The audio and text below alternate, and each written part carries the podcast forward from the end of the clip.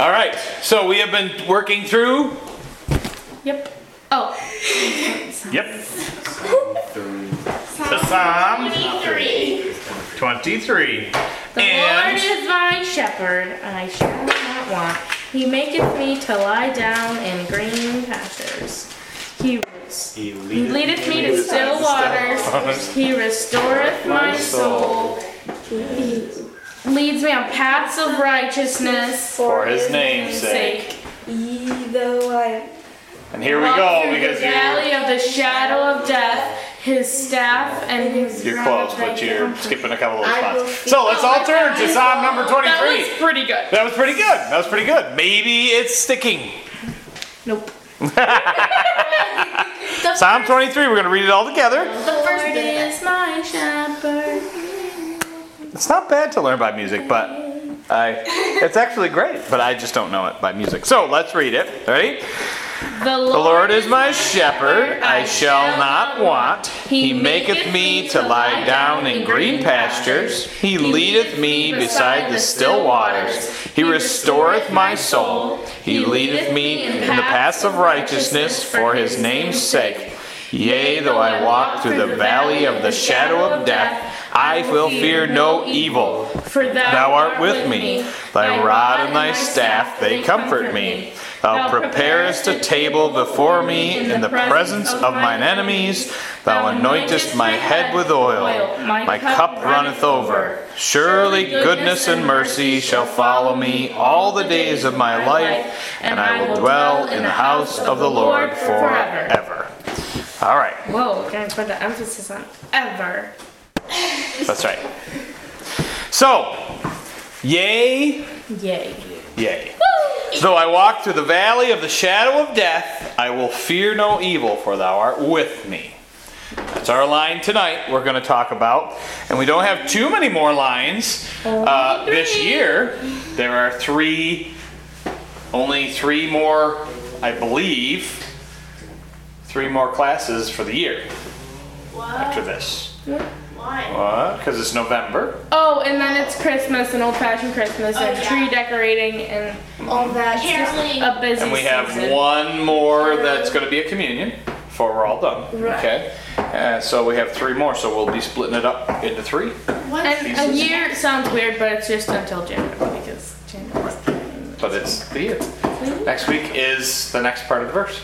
And then the week after is the next The one. next verse. okay, and then There's one more, I believe, and Yes. then we'll wrap it up for the year. So, we are going to not talk about mathematics, we're talking about science. The very first I piece. have a really good grade in science. So. The I have very. good grades in all my classes, but I just All don't right. like it. Anybody know about windward? What? Windward and leeward. Oh, Windward. I, I've heard of windward. Okay. Windward and leeward describe weather pattern, excuse me, that happen over a mountain. That is an exaggerated mountain, and that is a very steep mountain right there. Okay. Here's the idea. From this area, we'll say the wind comes in. Okay? Wind comes in, pushes along that. That wind what does wind do to water on the ground? It ripples and mixes. waves. It makes waves and it evaporates it, right? Oh. So on this side you get dry. Dry. I gotta get some more markers. And on the other side. That one works. Yeah, just do Okay? On this side you get dry. And it rolls up the mountain and creates a strange pattern. And from that strange pattern, you get clouds And rain. and rain at the top of the mountain. The windward side pushes in, the moisture drives up the mountain and stays on the upper parts of the mountain and drops out when it reaches the cold up here. So kind of like um in the like, the like in the mantle and the I can't remember what they're called, but they're the air. It's Air currents. And where? In the mantle? The man, like there's the core. The core. Oh, it's currents of yeah. Current, the uh, convection current. Convection. Yes. So it does. It was like creates. It creates currents through, pushes air up in here, rains on the top. So most of your precipitation is on the top, and then out of the bottom essentially runs a warm, dry wind on the leeward side of the mountain. Okay, warm and dry. It is also called a Chinook wind. Oh, I thought that said dry. Warm and dry. So over here, you dry it up with the wind. Over here, it's warm and dry because there's no water left. So this is dry. Oh. So, dry on one side of the mountain, dry on the other side of the mountain. They're not on top. If you look at the at the United States,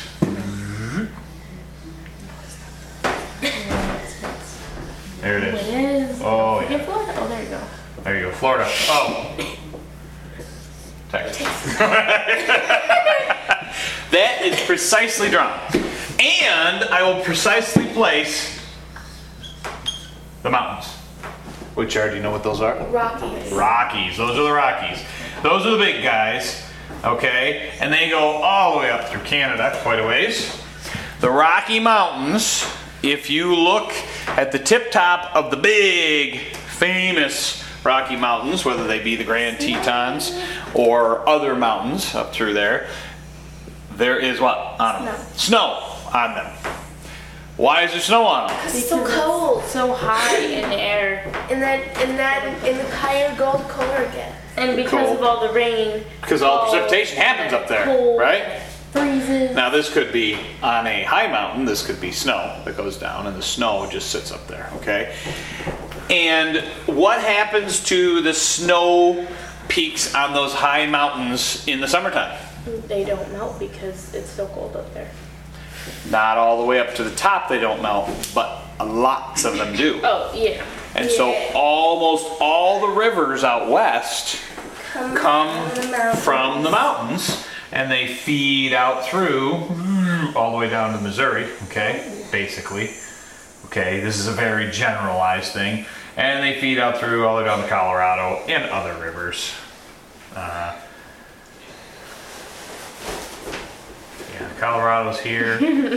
what is it? Can't think of it. It's terrible. Which one is it? Columbia. That's near Washington. Columbia River Gorge. Yep. Between uh, That's Washington the and. whale's tail. Yep. So, there's something called the Continental Divide up here, and it divides the continent. All the water on this top runs this way, and all the water this way runs that way. And there's actually places in rivers where you can watch current run two ways. Whoa. Continental Divide. Okay. Uh, it's fascinating, but gravity does its That's thing, right? the 'Cause- mount- yeah, because that's where the Gravity, are. right? The force of gravity. So, the idea is this. You've now created dry on both sides, which is our west. Our west. You guys have been out west recently. How would you describe where your cousin, we visited your cousin? Uh, which cousin? Uh, any of them. is it hot? Like, oh, very. And is it all green? No. When you drove out in the, when we drove for miles and miles, was it like big, beautiful green things? One spot was like wet, and then it, and then it was hot. And that was in one spot it was wet. And what was the rest of the other 2,500 miles we drove? Hot. Hot and a little bit of something grows there, Brown. but as sagebrush. Okay? And sagebrush grows in the desert because nothing else does. Grow in the desert, that particular, and that's what it is. Is broken off sagebrush is a tumbleweed basically, and it dries up because they are on this side of the mountain. Now, if you go to our Midwest, they are much drier as well. Now, there's other weather patterns that happen to to give things moisture here, but in general, uh, most of the moisture in the west sits right on the edges of these mountains and feeds out on the rivers. Okay, and that's where the moisture is. So, right around the mountains, it's green, The further you get out into the valleys, away from the mountains, it tends to dry out on both sides. It's good in the springtime because all that nice fresh snow melts. And it does melt, even though it's cold up there. It melts and it recedes. The caps recede up and up and up and up until you have just what's left on the top. Some mountains totally melt off, other ones have a cap because it's so high. But they'll melt and melt and melt and feed those lands in the springtime. And then it gets hot and dry because we were in Boise, Idaho. It was 100 degrees almost every day there. And it was dry. Hot and dry. And so if they wanted to cr- plant crops, they made these canals and they ran water from the rivers. And it's the only way they can plant crops is they just flood the fields with everything they can from the rivers. So, with all that said, if I had sheep and I don't have a way to plant huge grassy fields and run water, where do I go? In the springtime, I'm okay, right? Because there's probably a lot of green. If I live down in the valley here somewhere, I'm okay. Then where do I go? I go to the mountains in the summertime. And that is true of almost every sheep culture in the world where they are dry, a drier climate. So in the Middle East, where they, in the Bible times, and even today, when they watch their sheep, why were the shepherds? They were up in the hills, right? Because the shepherds, as the summer passes on and things dry out in the lower places, they go higher and higher and higher to find their sheep. Now, when you have to find their sheep green pastures, when you go higher and higher, or you pass from mountain to mountain, what do you get? Cold. Cold?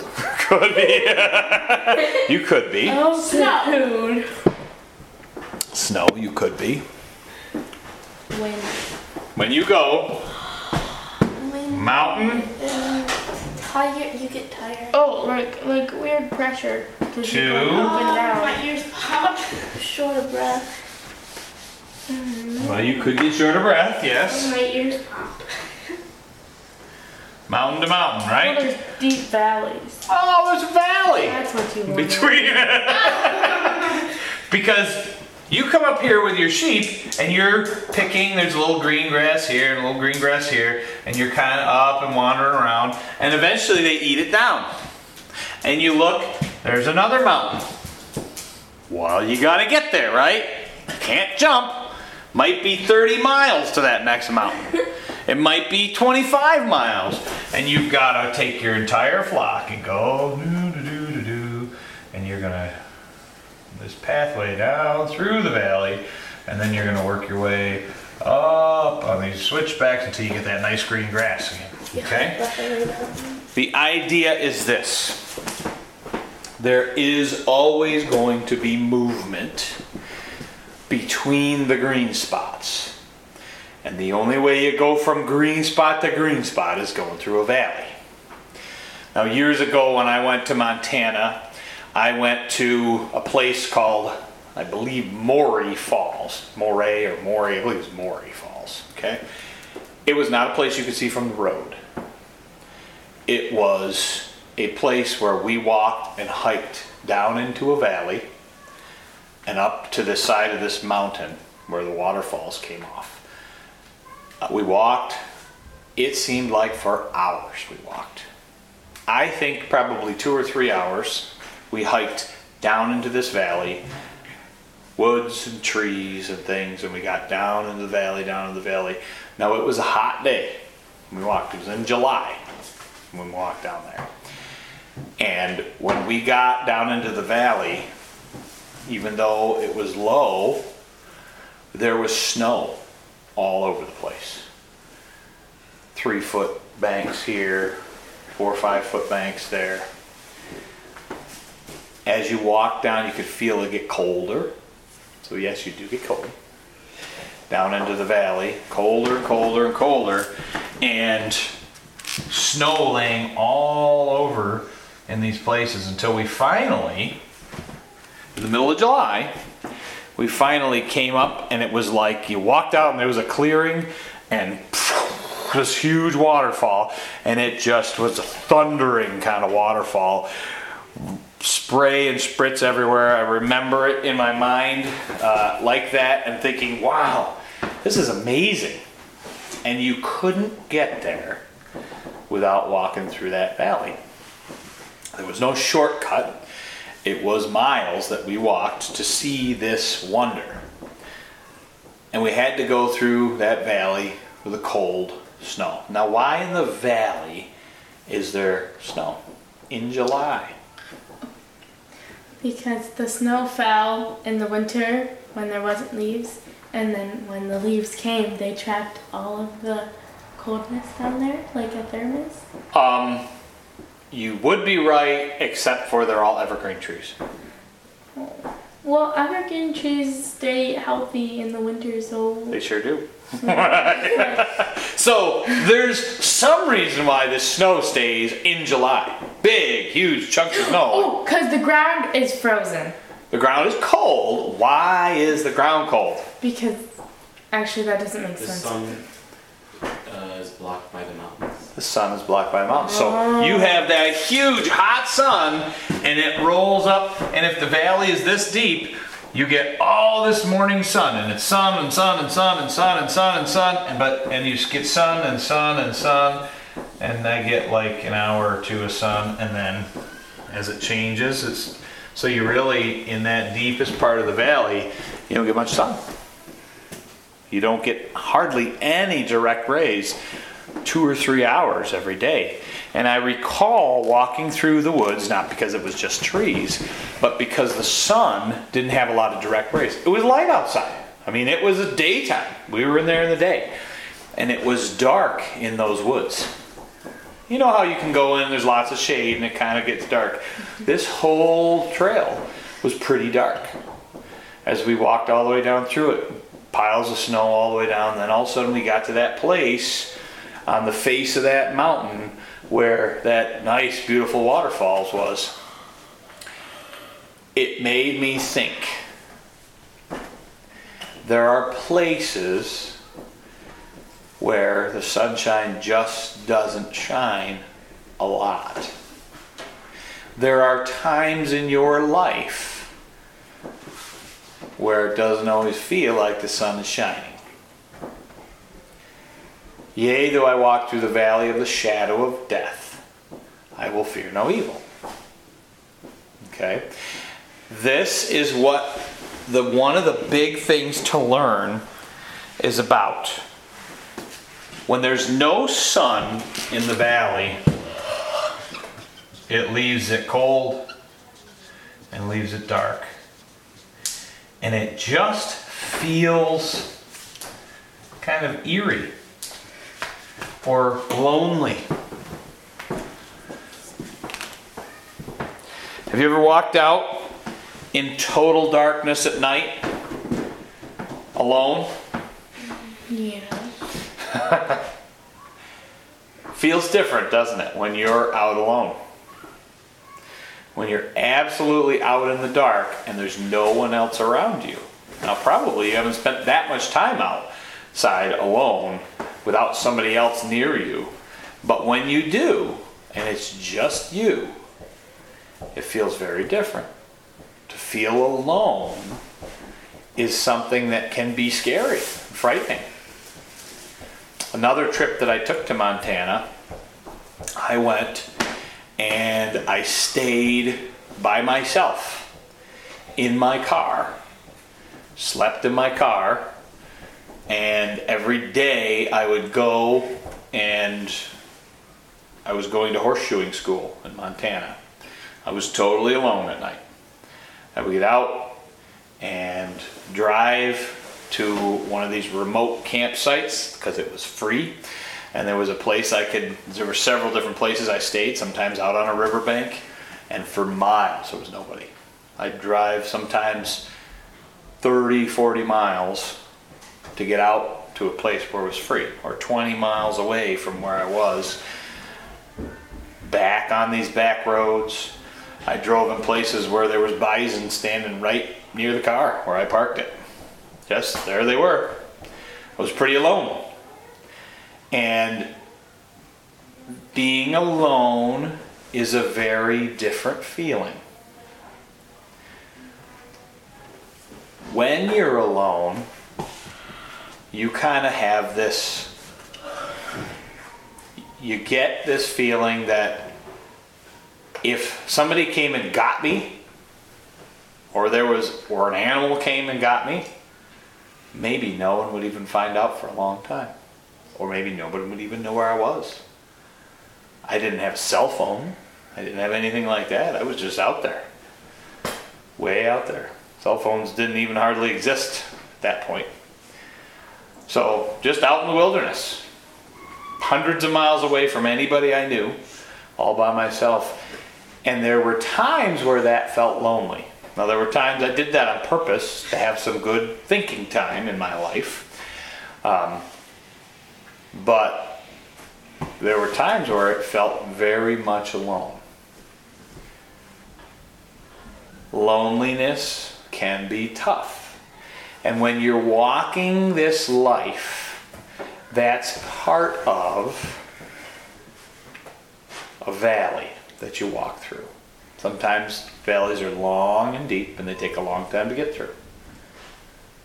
In your life, when you feel those things that are hard, those struggles, and those things that come up in your life, and you say, Why is my life like this?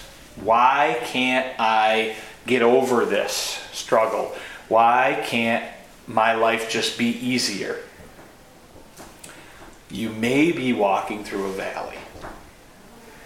Now, here's the thing when you feel alone in that valley, you might get actually where you are very desperate. You might feel like you are so close that you're almost ready to die. All right? That's what David felt like. That's what he described. Now, David spent years of his life alone with the sheep. Nobody knew exactly where he was. He would take the whole flock by himself, take them up in the hill somewhere. There were lions, there were bears, there were wild animals, and he was constantly alone. So, one of the things he did was learn music. And another thing he did, and this is what you can choose to do. Not everybody does. When you are alone and feel alone, you can choose to reach out to God at that point. It's just you and Him. Some people don't choose that. Some people say, well, I'm going to fill my life with distractions and noise, and I'll make sure people are always around me. But I think there's great value in spending some alone time with God. Sometimes it's a season in your life. It should be a little bit of alone time every day with God. Okay? But sometimes you spend a little more in seasons in your life where you just need to have it out with Him, need to discuss things with Him, need to cry about things, need to get frustrated about things and talk to Him about it and say, I don't know why this is happening to me. Why can't I have this like other people have? Or why does this keep happening to me? Why does no one care about me? Why do, am I always alone? Why was I made this way? Those kinds of questions, God's good at answering those. He may teach you during those times of being alone. But there sometimes those times of being alone can get a little more scary than that. All right? There will be times in your life, even if you surround yourself with people, where you will feel totally alone. And there are things you have to do alone in your life. There are things that only you can do. If you want, you guys all do some sort of instrument, right? something. Can I practice your instrument for you? Mm, I don't I don't want you to. Yeah, but what if I practice for you? That doesn't that work for you? Hmm. No. Probably because I can't play the flute. I get any noise out of it. But if I can't practice that, my instrument for you, then if you are going to develop that skill, you have to do it. Not me. I can't do it for you. It's no different with your relationship with God. If you are going to learn, if you are going to have faith, no one else can practice that for you. It is you and you alone. So you will have times when you have to do things alone. If you're if you're going to do well at something, you have to do it alone. So your growth and your struggles and your strengths will only come through when you personally spend the time at it. Otherwise, you're not going to do well when it comes time to really perform. If you're weak in your faith, the only way to do it is go through a valley and grow. And a valley means it's stretching you someplace. It's uncomfortable. It's cold and dark. Feels kind of eerie and different. I've not been here before. It's not like the nice warm sunshine on my face. It's like, I don't really want to be in this place. But the only way to get to the other mountain is to cross into the valley. So there are examples in life that bring you to a place where you will be alone. Now, Joshua 1 9, this is what we're going to turn to. We're going to read, please. Is that in the New Testament or the Old? Joshua is in the Old Testament before Psalms. Oh, it's after. Leviticus, Deuteronomy, Joshua. Joshua 1 9. One nine. This is a time when Joshua felt scared, didn't want to do it, anything, didn't think he was the man for the job. And God says, I've got a big job for you. Here's what you should do. Joshua 1 Ryan, please read that. Have I not commanded thee? Be strong and of a good courage. Be not afraid, neither be thou dismayed, for the Lord thy God is with thee, whithersoever thou goest. Okay? So, what is, first of all, he says, do what? Do what? Mm-hmm. Be Strong. strong, The Lord in the strength okay, and be Of good of a good courage. courage. good We talked about this. courage. I don't know when it was, but be strong and of a good courage. We talked about. We have talked about being strong and of a good courage. That's what you're supposed to do. Be strong and of a good courage. And how are you going to do it? Well, Strong. Be strong, yes. What is, now, here's another piece of things we've learned in the past. What is the definition of faith? Oh, Like a belief, Belief in what? God. In God's what? power. Uh, Will. little more specific. Love. No. Um, God's. Fantasticness. Just. Well, I'm looking for one other word. Belief in God's. Love. um, just Like, what's the first letter? life. Um, just God. Protection, power, prayer, pro, promise. I was gonna say providence. Belief in God's promises. That is the definition of faith. yeah. So God says, have faith and you'll be saved. Okay? So having faith isn't like I can go to the shelf and buy it. Okay? I'll go to the store and say, I want my faith for $100. Okay? Or a million dollars. I can't buy faith. But what it is, is belief. It's trusting that God will do what He says. So, what is God's promise in the verse we just read? The Lord thy God is with thee wherever you go. Okay? Ever, If whithersoever. Be strong and of good courage. If you have good courage and you go somewhere that you need to go, even though it's scary. God will be with you. Be not afraid, neither be thou dismayed. What does being dismayed mean? Whoa, Disappointed. Um, Like sort of. uh, that was very dismaying. stressed out, maybe? Yeah. Okay? Stressed out. So don't be afraid. Don't be stressed out. Because God is. God is with you. I will be with you. Where? When it feels like it? Yep. No. All the time. Anything. Wherever you go. So if you are on a mountaintop, hooray! Sunshine is nice. I don't have a yellow marker, but hey, sunshine's on you. Nice, wonderful. And then God's with me because I feel like it, right? Woo. But that's not what God's promise says. Now I'm in the deepest, darkest part of the valley here, and I feel all alone, and I'm very little. I feel little littler than that. That's how little I feel, right? In that deep, dark valley, I feel really little and really alone, and the world seems really big to me, and I don't feel like God's with me. Because my circumstances aren't going right, my life isn't just how I thought it should be, my people maybe not don't like me. Things happened around me that shouldn't have happened to me. It seems like things are bad that shouldn't happen. So here i am and i don't feel like god's with me. I don't feel like the sun's shining on me. Like god that big beautiful sunshine you're not with me. That's not true. but that's not faith is it because what does faith say Belief in His promise. and his promise is Whithersoever you goest, I'll With- be there.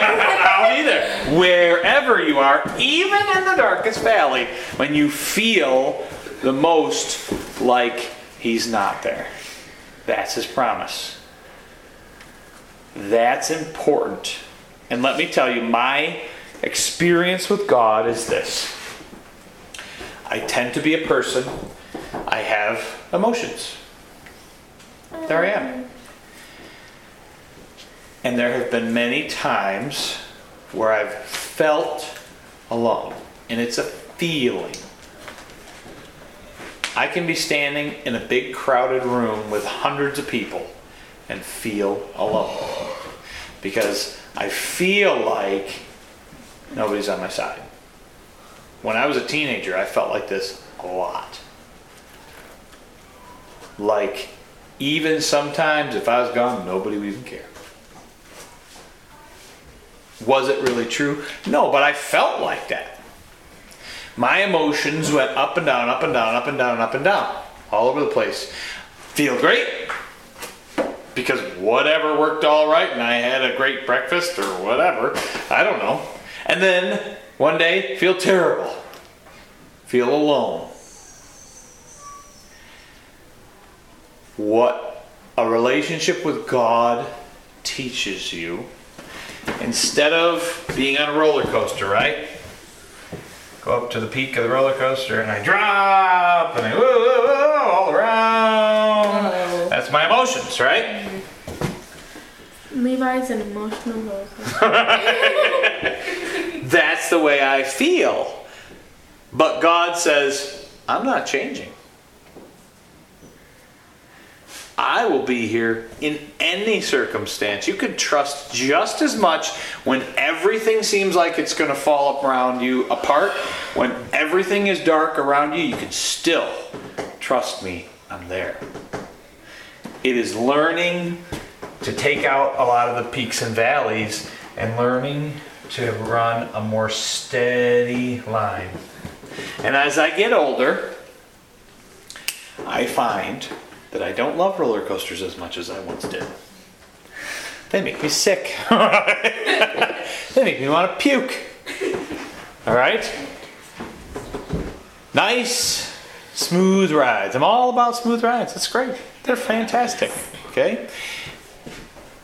In your life, you want to get to the place where you want your emotions, the way you feel about things, is irregardless of the way people treat you. You learn to trust in God. Though you walk in a valley, something where somebody's picking on you incessantly at school, somebody at a job someday, you'll have struggles and trials. You may have a boss who is on you about things. I've had bosses that were like that. They were constantly on me about, and I couldn't do anything right no matter what I did. I could have been the best employee ever, and it wouldn't have mattered. They were on me. And what I learned during those times was not to depend on the way I felt, but to depend on God, you're with me. All right? And that takes out the peaks and the valleys.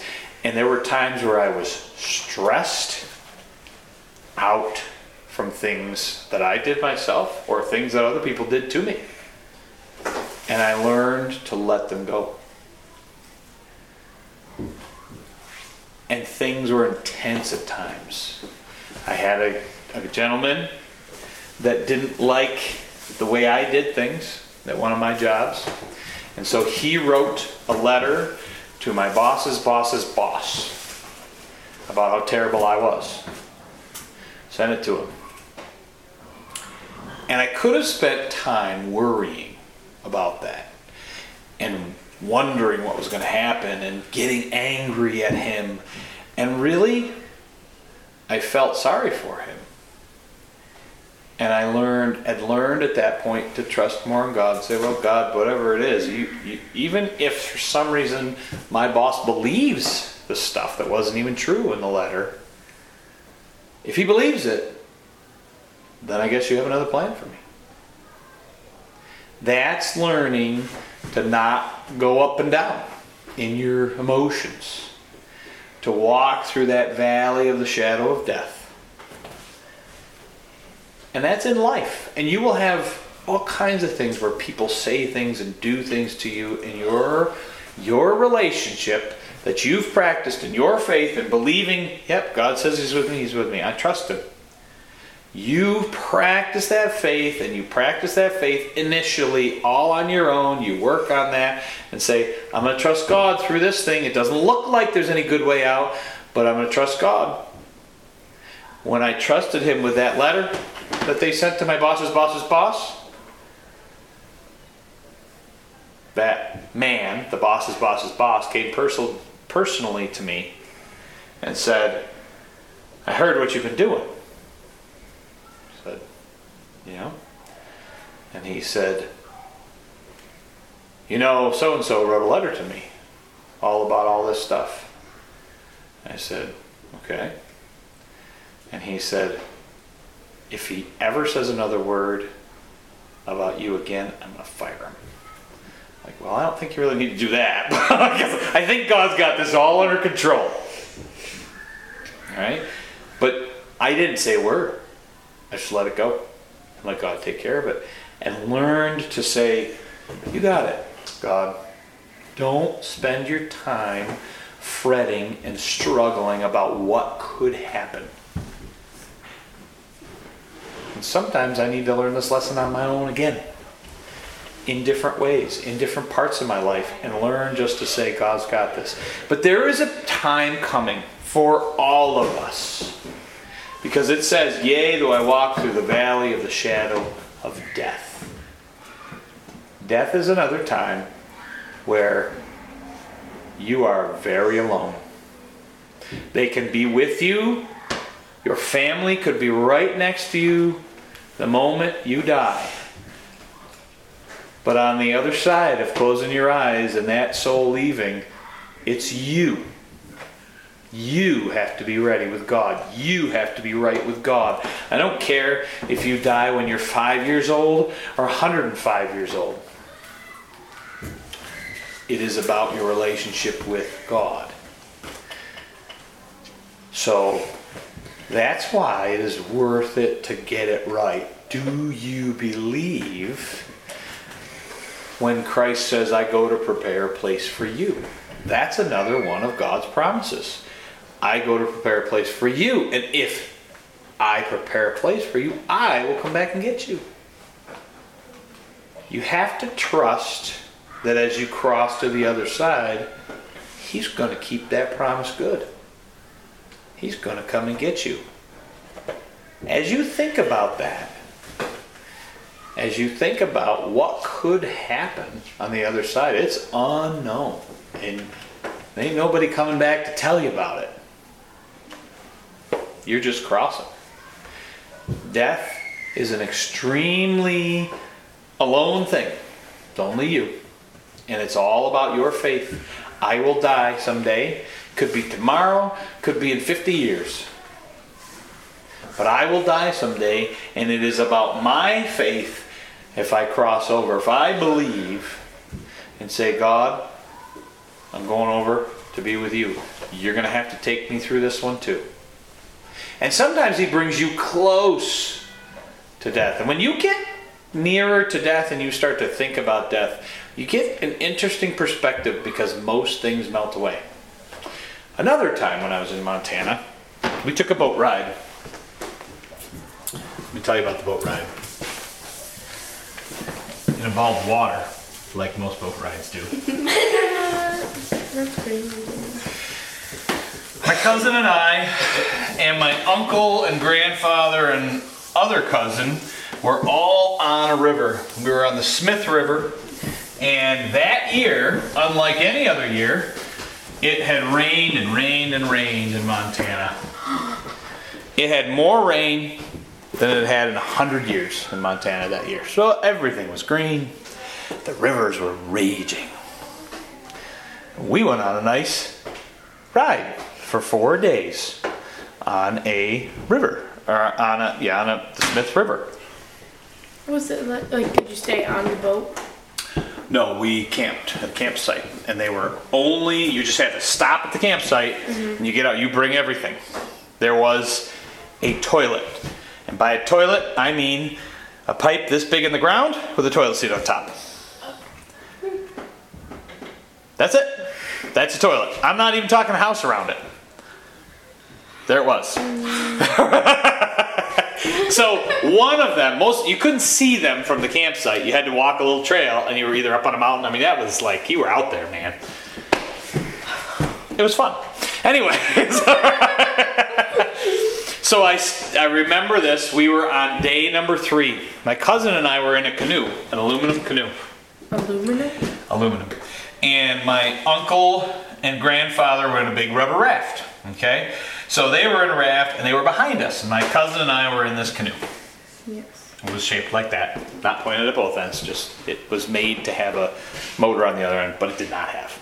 So we were in the canoe and we would had gone on this river and we came on a stretch of the river like this and it was very choppy big long choppy waves you could watch them because there were lots of rocks underneath them and the waves were about the length of the canoe apart.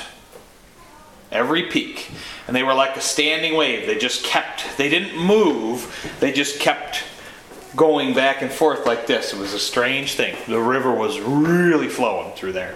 But the way the rocks were underneath just kept doing this. So we went over these waves. Each wave as we went over the top of the wave the canoe went up and over and down in and as we went down in, water came up and over. I was in the front, up and over my shoulders each time we went over. There was probably 20 or 30 of these, 30 of these huge waves. Maybe, maybe more. This whole section. So as we went along, more water went over and more water and more water and more water. And I'm not talking like a gallon. I'm talking 20 or 30 gallons every time we hit in there. So by the time we went through 20 waves, the canoe was filled this much with water. It's only this high, okay? right? So this much with water is a lot of weight. So you were sinking a little bit in there. We weren't sinking, we were still upright. We kept the canoe upright. And we honestly had learned a lot in the last three days floating on the river, going through some rapids, doing some things. We'd learned how to we'd heard learned how to land the canoe up against the side of a cliff, and I'm talking some of these cliffs were 100 feet tall, just sheer rock, one side of the river. So we planned. The river came to a big bend. And across from the river, around the bend, just a whale, that was our campsite.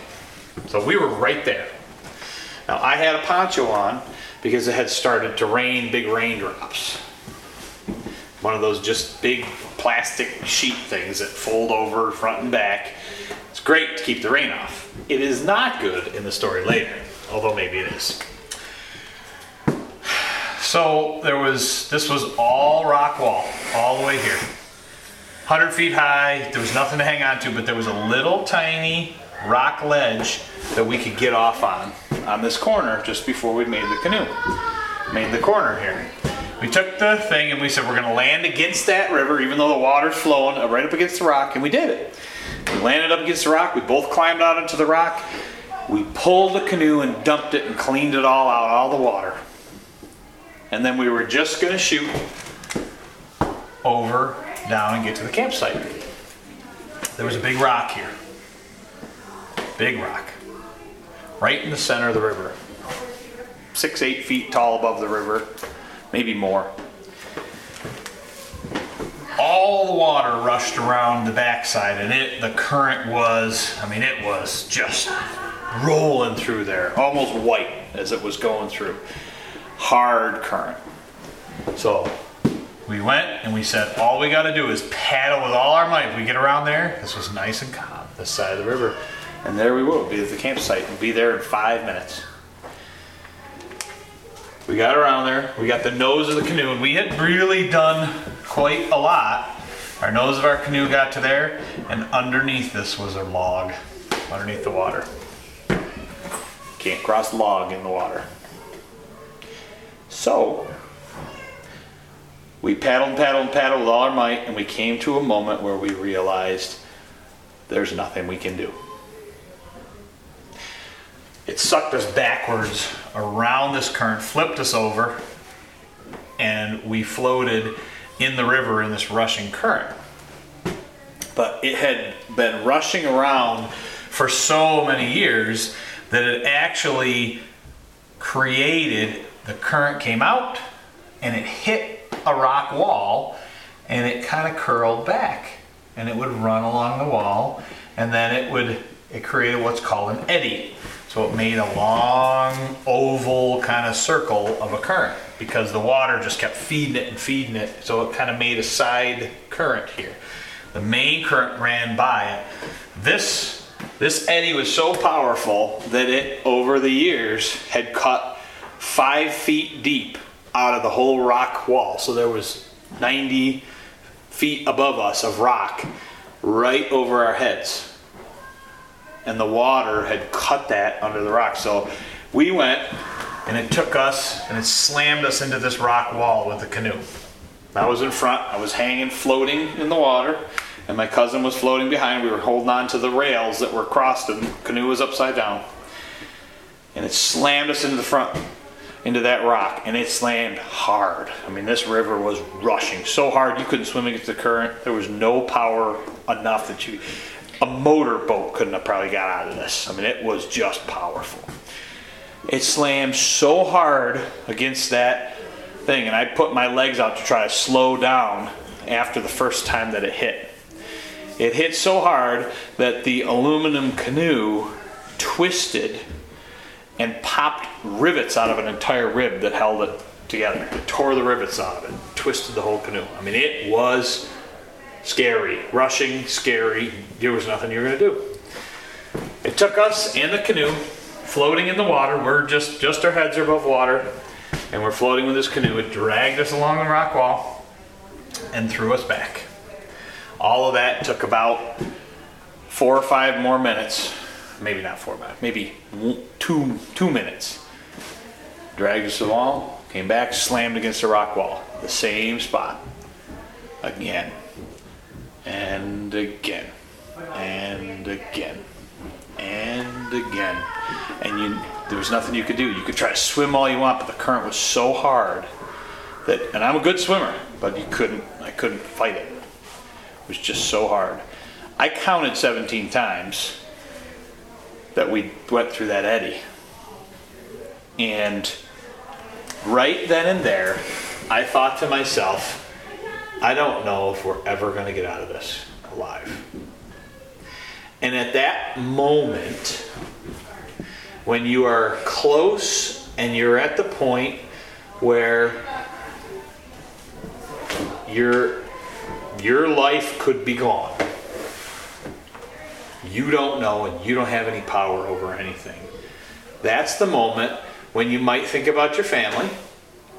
Who do you have at home? Think, I might never see them again. And you might think, and I hope, if you've had any interactions with God and your faith, you think, Am I right with God?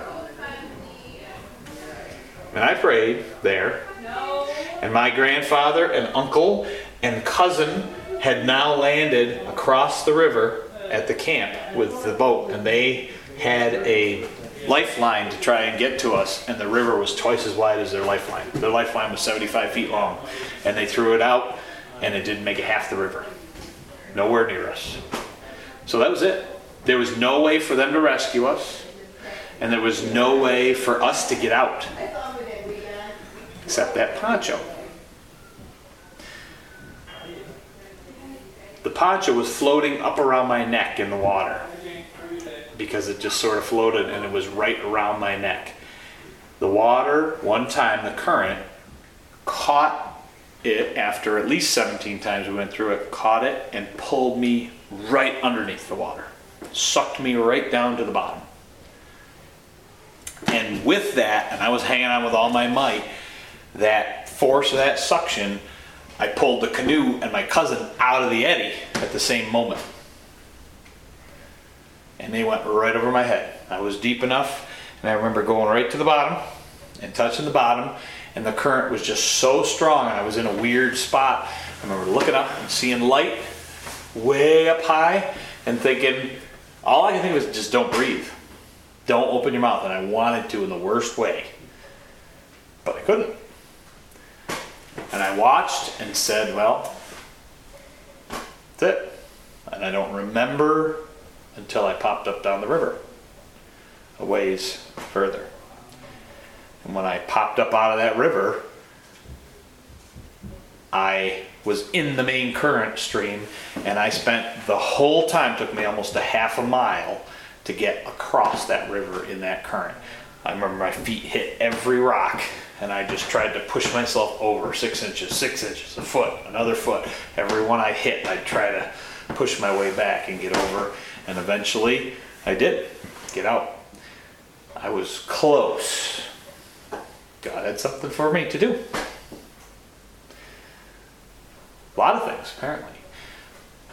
But if you can learn to trust in God, even in those moments when you think it's close, when you're in a dark place, in a dark valley, and you walk through that, I will fear no evil.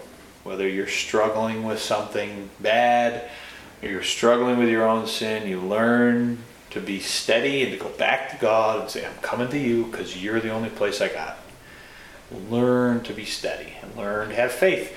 And you, when you learn those things, you come out on the other side being a stronger person and being able to say, Yea, though I walk through the valley of the shadow of death, I will fear no evil, for thou art with me. You're with me the whole way, regardless. Even if I died in that river that day, God was with me. He was with me. I didn't want to die that day, but if that was what God had, He was with me. And so it would have been safely taken to the other side. By the way, I have since learned other people that year and within a year or two of that went to that same river and died. And so God's with you. You have to trust that He can take you. That's faith. And that's what walking through the valley of the shadow of death is. Fearing no evil. All right. Thank you very much.